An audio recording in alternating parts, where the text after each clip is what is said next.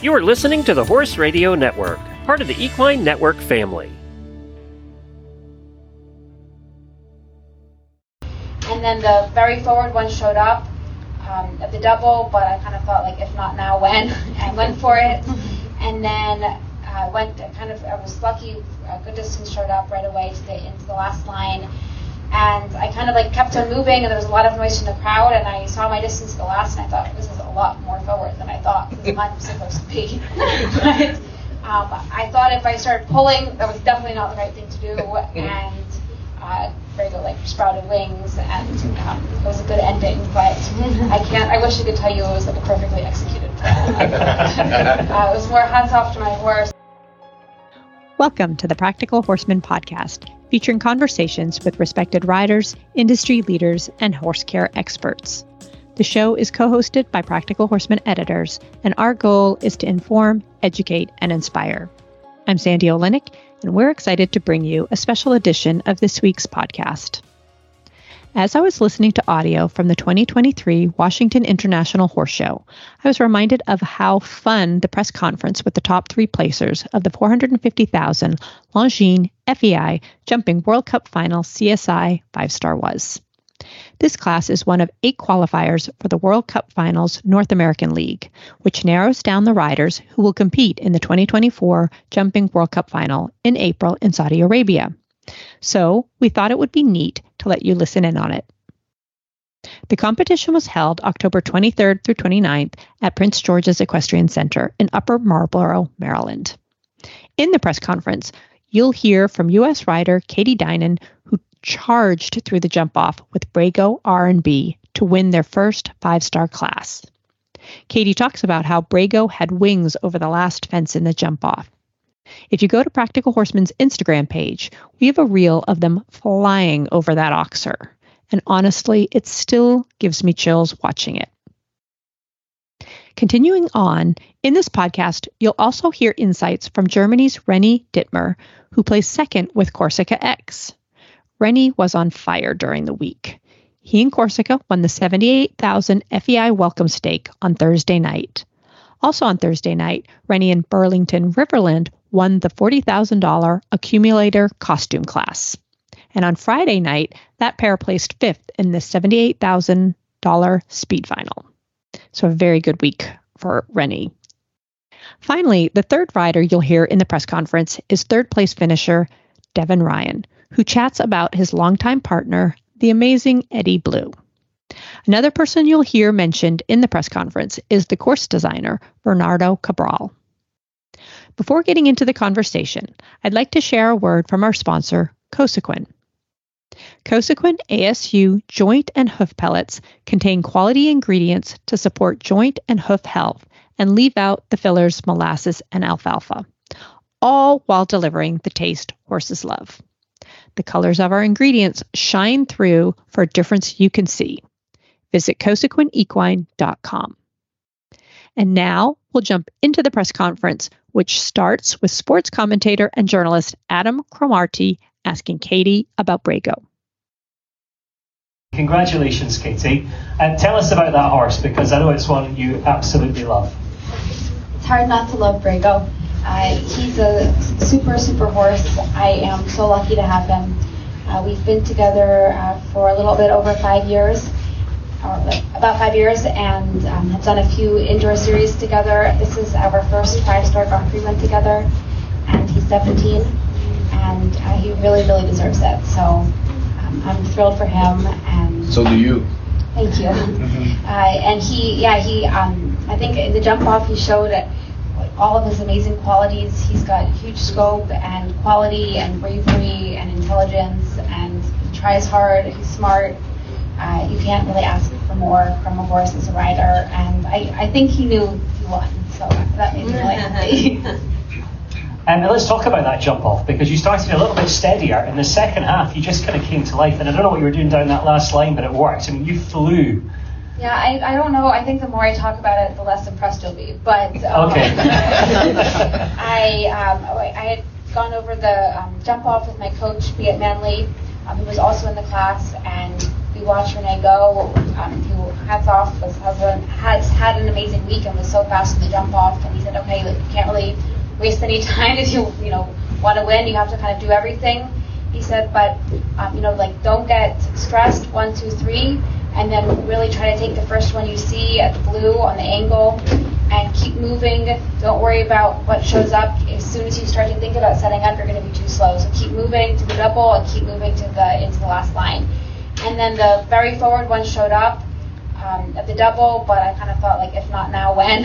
I went for it, and then uh, went kind of. I was lucky. A good distance showed up right away to the into the last line and I kind of like kept on moving, and there was a lot of noise from the crowd, and I saw my distance to the last, and I thought this is a lot more forward than I thought this is I'm supposed to be. but um, I thought if I started pulling, that was definitely not the right thing to do, and uh, Brego like sprouted wings, and um, it was a good ending. But I can't. I wish I could tell you it was like a perfectly executed plan.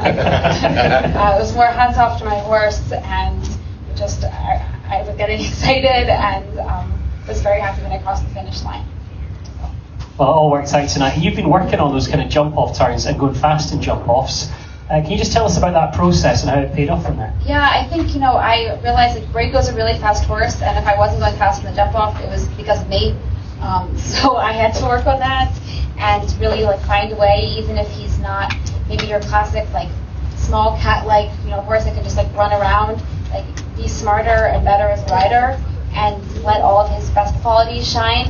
And I, um, you know, really tried to push myself and also, you know, um, push myself to try to like win these classes and take the risk that maybe you know something happens, I have one down or I make a mistake trying to go fast, and not going for the more conservative, like you know, definitely go for it clear and get a really nice placing, but you know, um, have higher expectations and know that my horse can do it and that um and not always just waiting for a big class to try to win the jump off, but like working just to, on my own speed as a rider when I can. And obviously, when it pays off like this, um, that's I'm, I'm ecstatic. I'm, I'm still I'm so happy. Well, perfect. Congratulations. And again, these guys might have questions, but we'll just head down to René for a second and then we'll open it up to the floor. And René, you've had a real consistent week. First of all, just tell us about you know how the week started for you and about the horseshoe you, you had in there tonight. Um, yeah, the week uh, actually started very well with two wins on, on Thursday. Um, so yeah, uh, it actually could have not started better, and um, yeah, it kept going like that. With yesterday fifth place, and today that it was clear again was first of all unbelievable, and to come in second, like yeah, I I can't be more proud of my horse, and uh, yeah, it's an unbelievable weekend for me. And thinking about that jump off course, if you could go back in again, do you think you could catch Katie? Um, to be honest, when I uh, watched Elise, um, she was she was first to go on the jump off, and her seven were a little bit short to the last. And I was thinking, oh, should I do the six or should I not? And I caught everything before quite well, and then I, I took the safer option. Um, but yeah, I'm I'm still happy with my second place today, and uh, super well done, Katie, and uh, was an amazing jump off, and yeah, all good. And it's your first season competing in North America, first time at Washington. What's your what's your thoughts of the event? Um, I mean, obviously, I, I really like it, it. Seems to be working out. Um, after this week, now, but it's uh, it's great to come come in here because uh, there's such a great atmosphere when you come in here. Like the spectators, they, they really cheer on you, and uh, yeah, it's super good feeling to come into this indoor. Yeah, I, I really love it. Perfect. Well, again, we'll open up to the floor in a sec. But finally, Devin, let's talk to you and about that amazing horse, Eddie Blue. It's one that you know inside out. Um, tell us how uh, Eddie was feeling in there tonight uh, he came out. He was jumping great uh, tonight. He felt super. I mean, he's 15 years old. Or sorry, no, 14 years old. A little extra run on there. he's 14 years old and he's coming out and feeling great. He felt, you know, he jumped the second round, even felt a little looser and even better. So it's just, it's, you know, very grateful. That's such a great animal. It's still going strong. I've had him since he's four years old. So uh, I'm gonna hopefully he just keeps on going. We're gonna go next week to Kentucky and hopefully has a few more years in him under his belt at this level. and we've not talked about the first round at all with anyone yet. So, what did you think of the first round? What were the kind of big technical questions out there that Bernie said? Um, you know, I, we've jumped, you know, bigger indoors, you know, sometimes. for these World Cup qualifiers, but I thought he did the right thing with letting the time out for us. I Sure he did. that that helped me out in my first round. Um, you know, I like I like Bernardo said, I I think he gave us nice room to ride. This is you know this indoor. There's not really any corners to it. Everything's rounded off, so it really pushes you in and makes the jumps come up a little quick. So, with you know that being said, you know every indoor is a little different where you go. Like next week in Kentucky, that indoor is much you know it's much larger, even though the corners are rounded. It's a different feel. Um, I think uh, with this indoor here, that's what really gives it the technicality is the shape and the size of the arena. Well, great. Thank you very much. We'll open up to the floor if anyone's got any questions. Amanda. Yeah, I have a question for Devin. Um, you said you've had the horse since uh, he was four, and obviously everyone knows what an amazing partner for you he's been and all the things that you guys have gotten to do together. Um, can you maybe talk a little bit about your connection with him outside of the ring and what your relationship with him is like that context? Honestly, I have to say he's not much of a people person. he doesn't like other horses. He doesn't like he's you know he's a bit of a, a grouch in the barn, but he loves carrots. So you become his best friend as soon as you walk in the stall with a carrot with him. So every time you go in the stall, I tell everybody just bring a carrot. It's way easier. He, he likes you. Go to put his blanket on, bring him a carrot. He won't nip at you. He's quite a character. But I know his father. If you speak to Jur Vrieling, and his father, Zirocco Blue, was very much that way. So I think it's a little bit against the character of breeding. But he's been that way since he was four years old. He, you know, he has quite an attitude. I would always tell him when he was younger. I said, "If you weren't as good as you were, we'd find you a new home." we always had this, you know, funny uh, sort of like, uh, you know, this, you know, little rough and tough boy uh, relationship. Thank you. Um, can, I'm sorry to hog the mic, but can I ask you a question, Katie? Are you uh, chasing World Cup points this season? Um, well, definitely off to a good start. I the World Cup is a long way away, um, so a lot of things have to go right.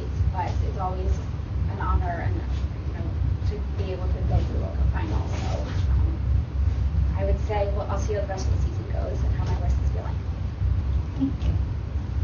Anybody else? Katie. Uh, Katie, you've obviously been to the World Cup finals several times now. What have you learned from those experiences, and as you kind of manage Brego at this point in his career, um, how do you do that while, while keeping him, you know, so fresh, jumping so well?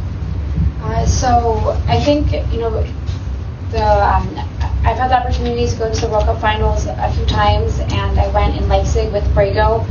Um, I think that the experience we can get at our indoors, uh, we, especially since we don't have so many in the U.S., is incredibly valuable. So um, this week at Washington and Kentucky and Toronto, my plan is to do those three shows. Um, I think are definitely the best preparation, at least on the East Coast, that we have. Um, for an event like the World Cup, you know, going into a small indoor, uh, everything very, very close together.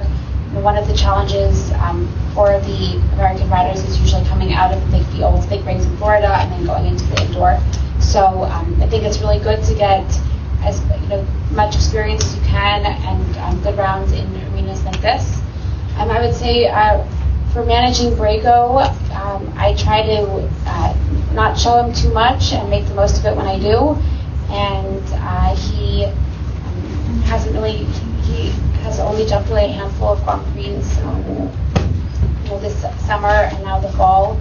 Um, so the last uh, Grand Prix we jumped was at the Hamptons, and for me, sometimes as a rider, it's a lot of I have to stay cool and patient and just like let it come and not you know stress out like I'm, I'm not, you know not being in the ring um, as much. But I have to also say that um, my mare Atika, who I jumped yesterday, and was, she was third in the uh, speed final. That also gave me a lot of confidence um, because I haven't I, myself I haven't been showing that much the last few weeks. So um, to get the confidence in the other horses too before coming into a class like this, when I'm kind of picking and choosing my classes with Brego. Thank you. Katie, can you just talk a little bit about Brego, what his personality is like? Uh, he um, when he needs to warm up to a little bit, but when he does, he's a really sweet and affectionate horse. He's a little bit like a gentle giant. Uh, sometimes he'll stand in the back of the stall, and I think he's meditating. Uh, he doesn't want to be disturbed. I think we should have like a do not disturb sign. Um, but he, the people he knows, uh, he's really loving too on the ground. Uh, he's had um, the same groom, Lou Badoon, since we um, got him about five years ago, and he loves her so much, and they're a really uh, great pair. So I think that consistency for him makes a big difference. And when you ride him, I would say he's similar. He, you know, really wants to take care of his rider and always do the right thing. What does surprise some people um, is he's very alert. He's got a lot of energy, and he is very attentive to everything around him. So even though he's like so um, so good and kind, you always just need to be paying a little bit of attention. Katie, are you riding full time these days, or do you have other things going on? Um, I'm uh, in graduate school, and I'm uh, in a PhD program uh, in New York. Um, and so I am uh, basically I try to I, uh, I don't know what the split is. It depends on the week, but um, I'm doing that and um, riding as much as I can. So I think uh, for me, it's a huge tribute to my team that um, keep my horses going and keep you know me going, and it also um, the balance can work out because I have you know, a small group of horses that are at this level, and Brego, my top horse, who's 17, obviously isn't going to be at the show every week. Um, so I try, then I can keep myself busy and not just annoy everybody when, I'm, when I'm not showing. But uh, I am um, very grateful for my coach, uh, Beat Mändli, who I've been working with for almost 10 years now,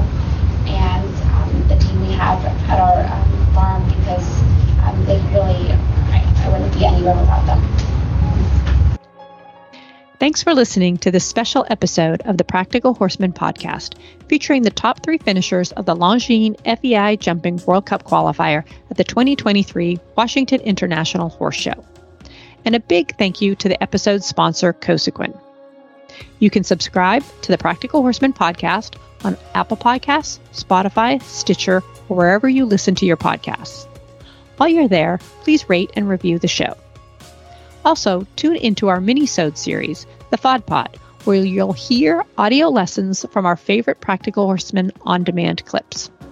When you tune into the FOD Pod, listen close for a promo code for 15% off your Practical Horseman on-demand subscription. Thanks again for joining us. I'm Sandy Oliynyk, and you've been listening to the Practical Horseman podcast.